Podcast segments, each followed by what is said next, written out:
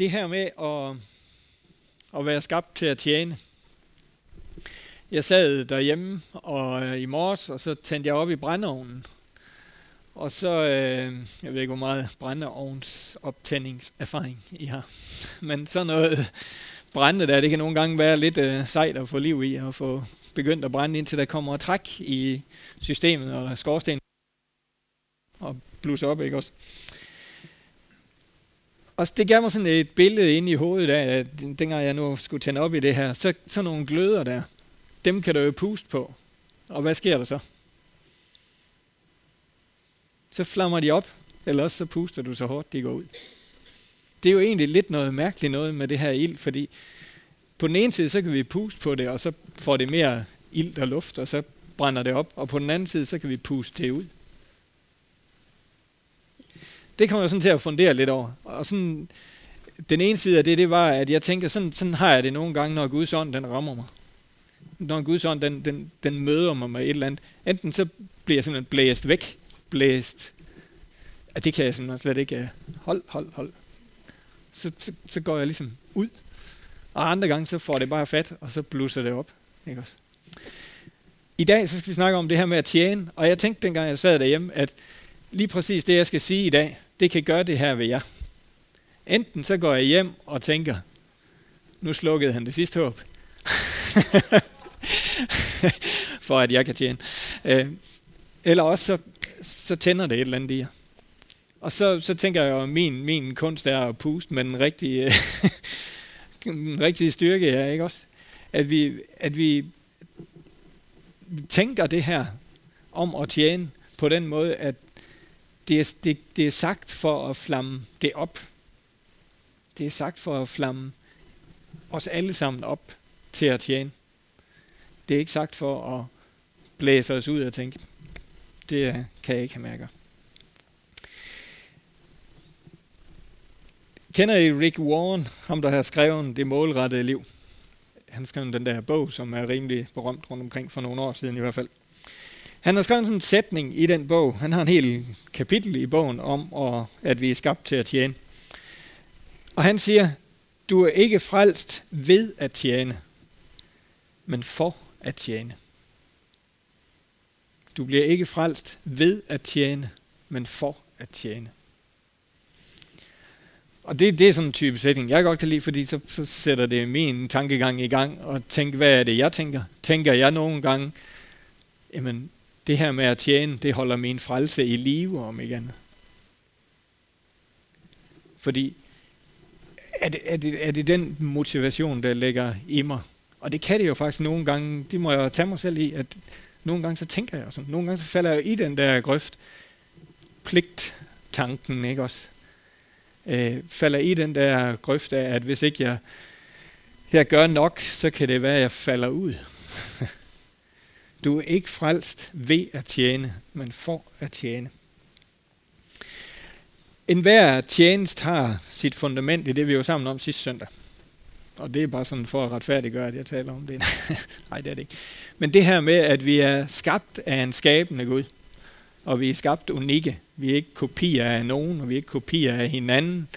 Øh, fordi hvis vi lægger det som grund for, at vi, vi tjener, at vi er skabt unikke til at udfylde den plads, Gud han har sat os på. Udfylde den tjeneste, vi har fået. Og vi er skabt af en skabende Gud. Med andre ord, vi er også skabende. Vores tjeneste er ikke bare en reaktion på ting.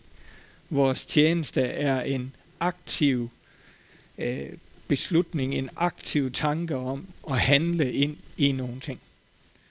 Vi reagerer ikke bare på behov. Fordi jeg tænker jo nogle gange, at så, så, så er det rigtig meget det, vi kommer til at gøre. Vi ser et eller andet, og så reagerer vi på det. Og det, det, det er der selvfølgelig også noget, noget rigtig godt i. Men der, hvor tjeneste bliver virkelig livgivende, det er jo der, hvor den kommer indenfra. Der, hvor den kan få lov til at sige, hey, her kan jeg give noget af det, jeg har ind i den verden, jeg er en del af. Sådan tror jeg, Gud han tænkte, jeg er en skabende, et skabende væsen. Jeg, er, jeg reagerer ikke bare på behov. Tjeneste er mere end at reagere på behov.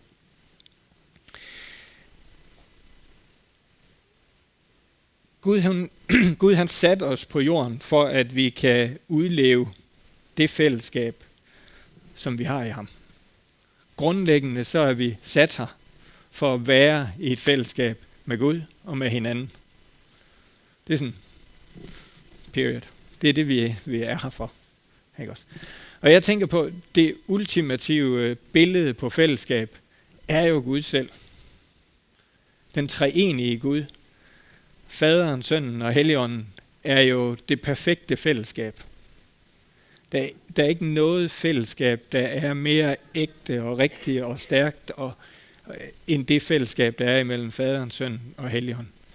De er vidt forskellige jo, hvis vi sådan begynder at, at sætte øh, ord på, hvad er faderen, hvad er sønnen, hvad er helligånden, så er de jo meget forskellige og har hver deres øh, karakter, træk eller hver deres, øh, hvad kalder man sådan noget, personlighed, det er jo forkert sagt, for det er den samme person, men altså, de, de er noget og gør noget forskelligt, men fungerer jo unikt sammen.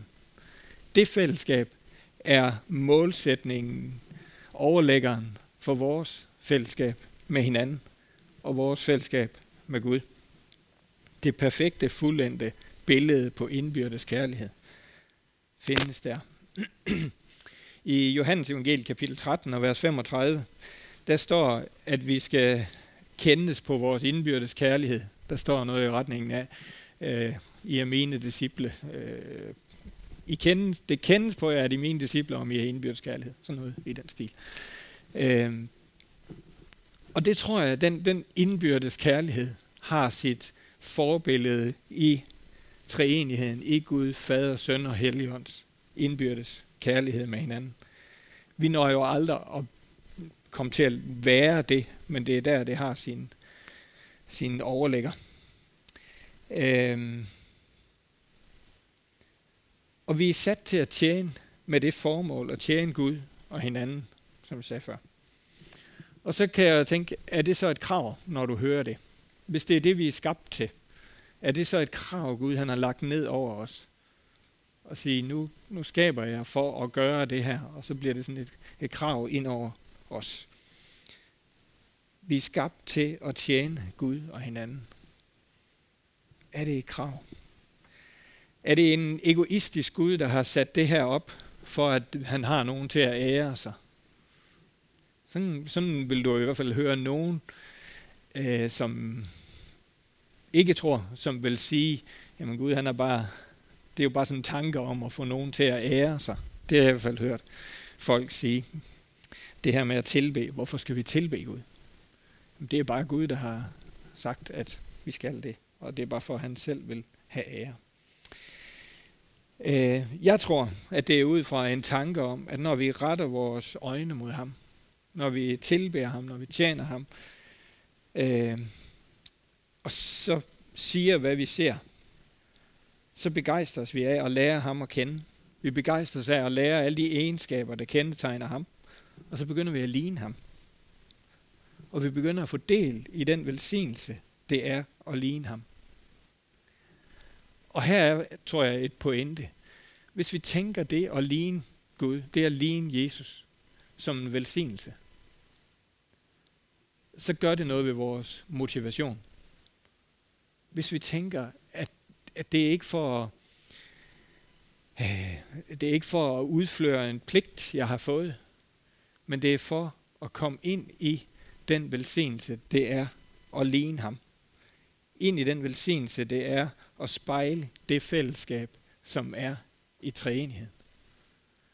Så gør det noget ved min tanke om at tjene. Det gør noget ved min motivation. Om det er noget, vi gør ud af, at vi, øh, at vi oplever en, et gensvar i det, eller, det gør, eller vi gør det ud af noget, vi er pålagt.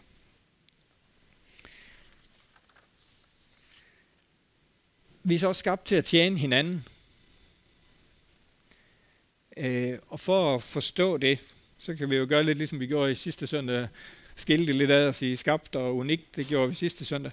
Men skabt til at tjene hinanden, så kan vi jo prøve at skille det ad og sige, hvem er hinanden?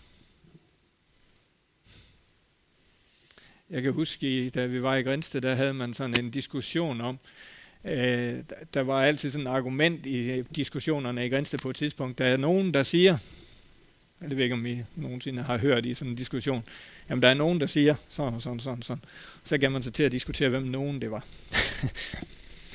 Her der kan vi jo så give os til at, at sætte fokus på, hvem er hinanden, når der er sagt, vi er skabt til at, at tjene hinanden.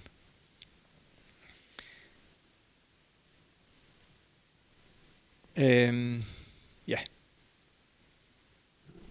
Har I et bud på det? Er hinanden os alle sammen 7 milliarder?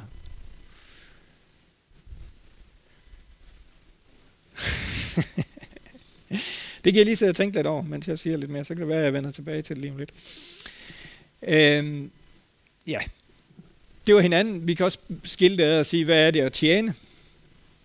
Hvilken forståelse har vi af det her begreb at tjene? Er det noget, der tænder noget positivt i os? Er det noget, der tænder tanken om, at det er en gave, vi har fået, noget, vi har fået lov til? Eller er det den her pligt, som vi snakkede om før, der er blevet os pålagt? Hvad er motivationen for det at tjene hinanden? Hvis livsprojekt har jeg skrevet her, hvis livsprojekt arbejder du på, når du tjener andre uden at få penge for det? Hvis, hvem er det sit livsprojekt, du arbejder på? Er der ikke noget begge veje i det? Selvfølgelig det at tjene andre, det gør vi for at hjælpe, eller for at række ud til den anden. Men der er jo også noget den anden vej i det. Og jeg tror, der er en gave i at finde ud af, at der er det. Den gave i at finde ud af, at det at tjene hinanden, ja, det er at række ud til de andre. Men den givende del af det er mindst lige så øh, stor som den, der modtager. At leve med et formål ud over sig selv giver rigdom. Det er at være noget for nogen. Det ligger bare så dybt i os. Det er noget, som Guds, det er Guds tanke for os, at vi er skabt til at være noget for nogen. Det er ikke, jeg tror, det er hele vores DNA, det hele vores formål. Vi er ikke bare sat til at leve som øde øer, der får mest muligt ud af livet for vores egen del. Vi skal prøve at se på nogle vers fra Galaterne 5 og vers 13 og 14 og måske et par vers mere. Galaterne 5 og vers, fra vers 13 af. Der står, kære venner, I er kaldet til et liv i frihed fra lovgærninger, men misbrug ikke friheden. Gør den ikke til en undskyldning for at handle selvisk. Nej, I skal tjene hinanden i kærlighed. Hele Toraen er samlet, altså hele Gamle Testamentet, er samlet i en befaling, nemlig kærlighedsbuddet. Du skal elske din næste som, i, som dig selv. Ja, så stopper vi lige der.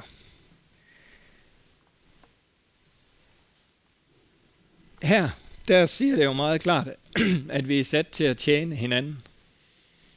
Og så kan vi jo øh, vende tilbage til, hvem hinanden er.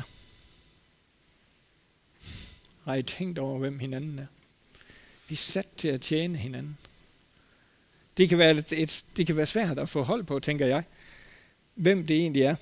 Dem, der hører til menigheden. Dem, jeg kender og holder af, eller alle mennesker generelt. Og nogle gange så tænker jeg, at det, at vi ikke har tænkt igennem, hvem hinanden er, kan næsten være nok til, at vi ikke får begynder at tjene.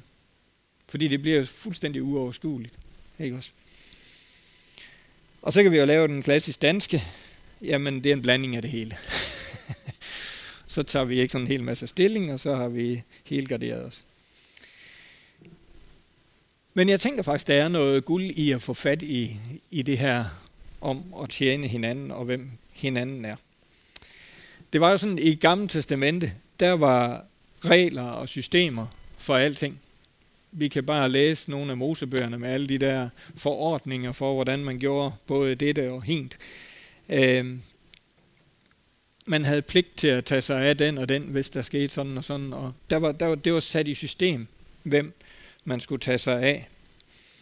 Øh, og bundet op på en hel masse givende familiemønstre og, og ting og sager, ikke også?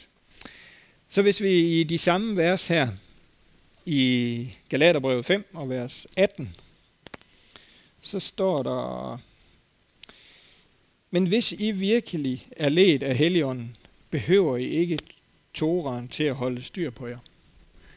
Jeg har ikke sådan, jeg har ikke sådan, holdt, sådan lige hægtet mig fast i det vers før, men jeg tænkte, hvis I virkelig er ledt af Helligånden, behøver I ikke Toran til at holde styr på jer.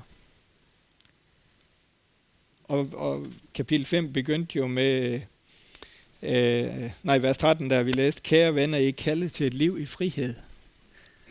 Og det hænger jo rigtig godt sammen med det her vers, at vi behøver ikke Toran til at holde styr på os. Den anden udfordring i det her vers er jo selvfølgelig, at hvis vi er ledt af Helligånden, det er jo, så, det er jo modsvaret til at blive holdt styr på af Toren. Og så kan vi jo så arbejde og tænke med os selv, om vi er, er ledt af Helligånden. Og det tænker jeg jo, vi er. Vi er jo ledt af Helligånden. Vi er jo et sted øh, efter Jesus og efter pinsen, hvor Helligånden er kommet. Vi er i en sammenhæng, hvor vi tænker, at Guds ånd er tilgængelig for alle mennesker. Så det her med at være ledt af Helligånden er ikke noget ekstraordinært. Det er din og min virkelighed. Det er din og min virkelighed, at vi kan få lov at være ledt af Helligånden. Så der er ikke, der er ikke sådan en, øh, det er ikke, det er ikke de, for de specielle udvalgte, som nu er ledt af Helligånden, som kan efterleve det, der stod i de her vers. Det er for alle os i dag også. Og nu er det jo så sådan, hvordan tager vi så hånd om det her med at tage os af hinanden, med at tjene hinanden, når vi er, er ledt af Helligånden? Hvordan, hvordan gør vi det? Det var jo meget nemmere, i, når du havde lovbogen, der fortalte dig, når nu der sker det her, så er det din pligt at gøre sådan her. Sådan fungerer vi jo egentlig rigtig godt som mennesker. Ikke? Det er jo simpelthen så lige til at gå til, at vi så øh, totalt får stress af det. Det kan vi så lade være en anden diskussion. Men vi, dybest set så ligger det os så nært at sige, at øh, ja, dengang jeg gik på gymnasiet, der skulle vi lære et computersystem, der hed COMAL80. og det byggede simpelthen på tanken, if then, altså hvis det her sker, så gør sådan her. Og det, det byggede man så ind i de her sætninger, som computeren så arbejdede med. Hvis du får det her tal herover, så skal du skrive det derover. Det er sådan en konsekvens tankegang, ikke også? Og det passer fantastisk godt til os.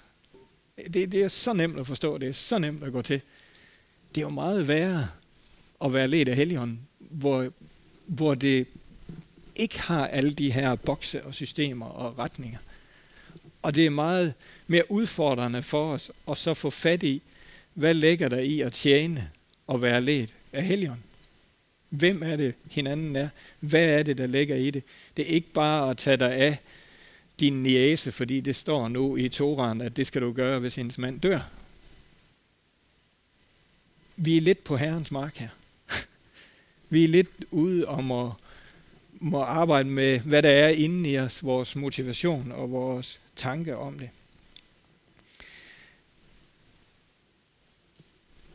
Og så tænker jeg, øh, loven var jo ikke, Jesus han kom for at opfylde loven. Og loven var jo ikke dårlig.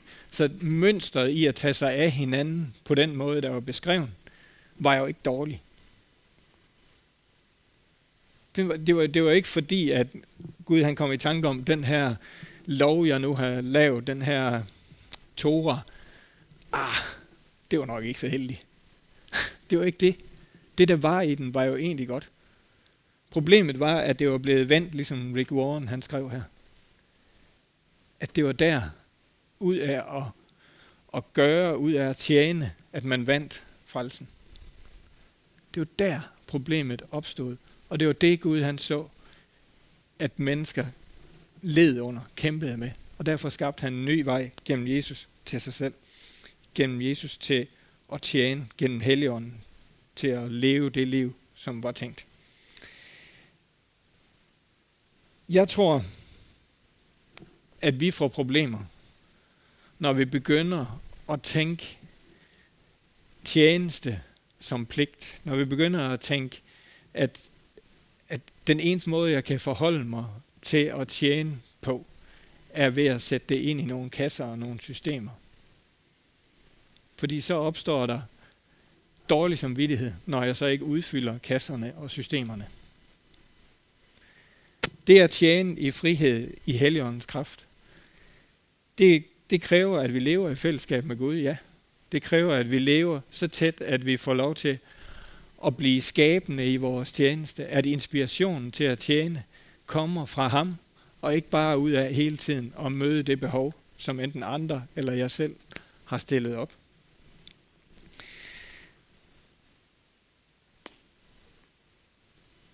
Jeg tænker, at det her med at tjene, at vi er skabt til at tjene, som der stod her, når, når Paulus i Galaterbrevet starter det med, og igen og igen, og det gør han mange steder, flere steder i kapitel 5 faktisk, siger, at vi er skabt til frihed. Så, så er der sådan, i vores tankegang i den verden, vi er en del af, så opstår der næsten konflikt der. Hvordan kan det at tjene og frihed kobles fuldstændig tæt sammen? Fordi hvis jeg tjener, så forpligter jeg mig måske på noget, og mister jeg så ikke min frihed.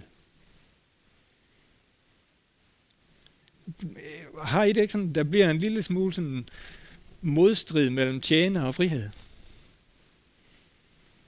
Eller, I må gerne øh, sige både til og fra. Det blev der i hvert fald inde i mit hoved. Jeg, jeg skulle arbejde med mig selv, da jeg sad og arbejdede med det her, for ligesom at få hold på, jamen, kan jeg arbejde med, kan jeg tjene mig til frihed? Får jeg mere frihed ud af at tjene, eller får jeg mindre frihed ud af at tjene? Bliver mit råderum, mit, øh, mit liv, bliver det mere frit, mere større, når jeg begynder at tjene, eller bliver det indskrænket? Vi, kan, vi kan jo godt tænke, at jeg skal give afkald på en lørdag for at hjælpe her eller der, eller jeg skal give afkald på noget tid, eller nogle midler, eller et eller andet for at tjene Gud. Og i vores tankegang, så bliver vores råderum jo mindre. Men er det det, der sker? Jeg var til badmintonstævne med, med Joachim i går, hans første stævne. Og han fik en medalje. Det gjorde alle dem, der var med nemlig. det var så fedt inden de spillede sidste kamp, så fik de lige medaljen om halsen. så kunne de gå ud og spille sidste kamp. Det var rigtig fint. Øh, Joachim, han, det var første gang, han var med, og han var ligesom, der var nogle andre ting, han ikke kunne, når han skulle med til det her stævne. Men jeg tænkte sådan på, det udvidede jo hans verden. Det udvidede jo hans... Øh, han, han kan jo noget, han ikke kunne før nu. Han, han ved, hvad et stævne er. Han kan, han kan trygt gå videre til næste gang, han skal til stævne. Hans, hans råderum blev større. Hans frihed i livet blev udvidet. Og for mig så blev det sådan en, en tanke, der slog mig, jamen måske er det også det, der sker, når jeg begynder at gøre, forpligte mig på nogle ting. Når jeg begynder at engagere mig i et andet menneske, eller i et eller andet, hvad det kan være, jamen er det, der sker så ikke, at min, min frihed bliver større? Lige pludselig så kan jeg mere. Selvom det i min lille firkantede boks måske i udgangspunktet begrænsede mig, tog noget væk fra mig, jeg ikke så kunne. Jeg synes, det var fedt at rive en lørdag ud af kalenderen, dengang jeg først var kommet hjem i går, for at se Joachim få den der oplevelse.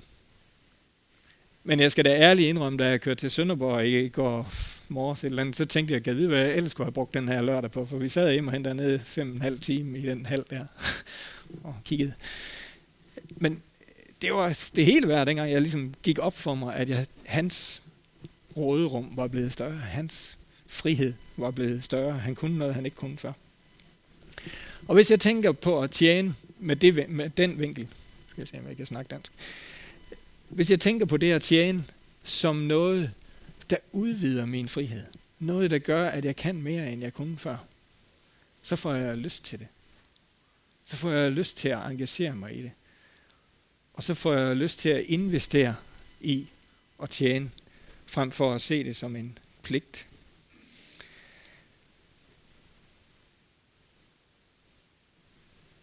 Ja. Det her med at tjene, der er en ting, som jeg tænker, det kan man næsten ikke undgå at koble sammen med det. Øh, og det er jo dårlig samvittighed over ikke at gøre nok.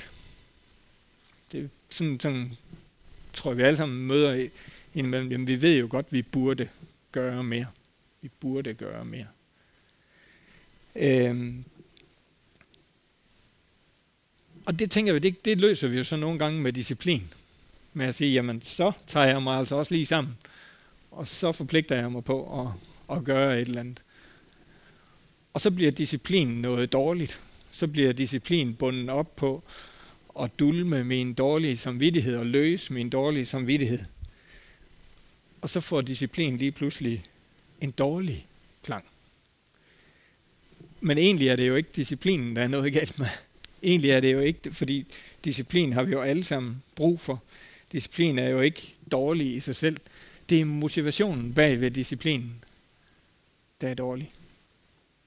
Det er, den, det er motivationen bag ved disciplinen, fordi hvis vi skal leve et liv i fællesskab med Helligånden, for at kunne tjene, for at kunne udvide vores frihed og vores råderum, så tror jeg, det kommer til at kræve disciplin. Det tror jeg, det gør.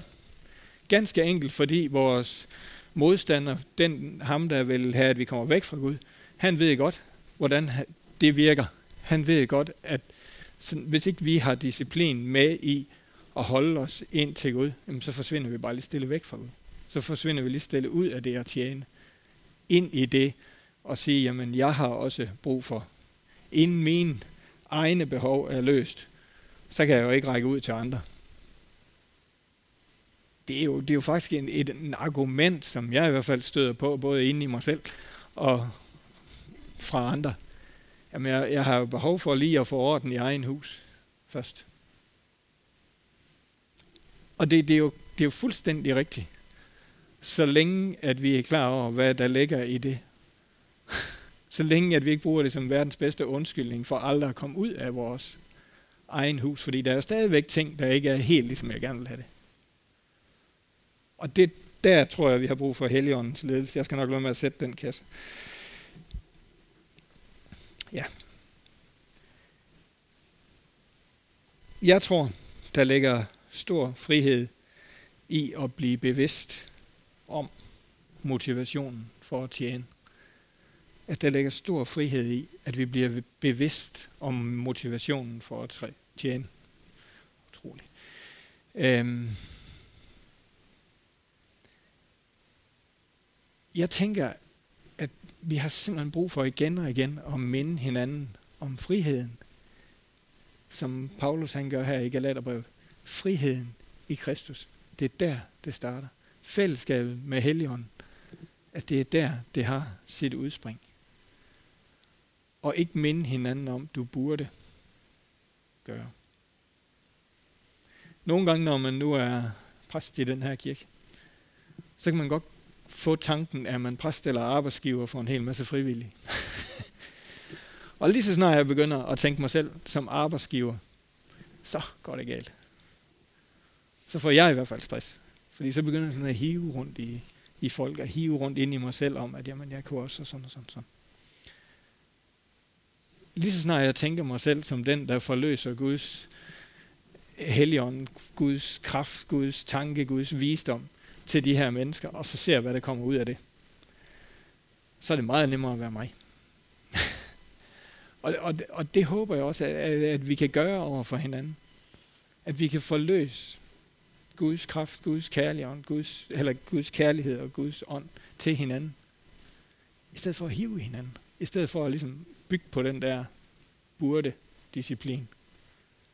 Men bygge på en disciplin, der har sin motivation i at komme tættere til Gud så tror jeg, at vi begynder at tjene ud af en ny motivation. Amen. Vi skal bede sammen. Far i himlen, tak fordi, at vi er dit skaberværk. Vi er din tanke, og vi er unikke i, din, i dine øjne alle sammen her, fordi du har skabt os unikke. Far, tak, at vi ikke bare er skabt som en tilfældig, et tilfældigt menneske, du så lige kan se, hvad kunne jeg måske lige bruge vedkommende til. Men vi er skabt, fordi du ønsker, at vi skal være sådan med et formål at tjene hinanden her. Tjene dig. Far, jeg beder om, at vi må få fat i velsignelsen i det. At vi må få fat i gaven og friheden og nåden i det og tjene dig her. Far, at vi må få lov til som mennesker vokse gennem tjeneste og ikke blive mindre. Far, tilgiver os, når vi dreven af dårlig samvittighed begynder at tjene. Tilgiv os, når vi tænker, at vi er frelst ved at tjene, ved at gøre gode gerninger, i stedet for at vi er frelst til at gøre det, at det er en velsignelse, du har givet os, at få lov til at tjene hinanden. Far, jeg beder om, at du vil give os hver især tanke for, hvad det er, du leder os til nu her. Tanke for, hvad det er, der, der i din ånds kraft bliver til glæde og gavn for dit rige, for andre mennesker og for os selv her. Amen.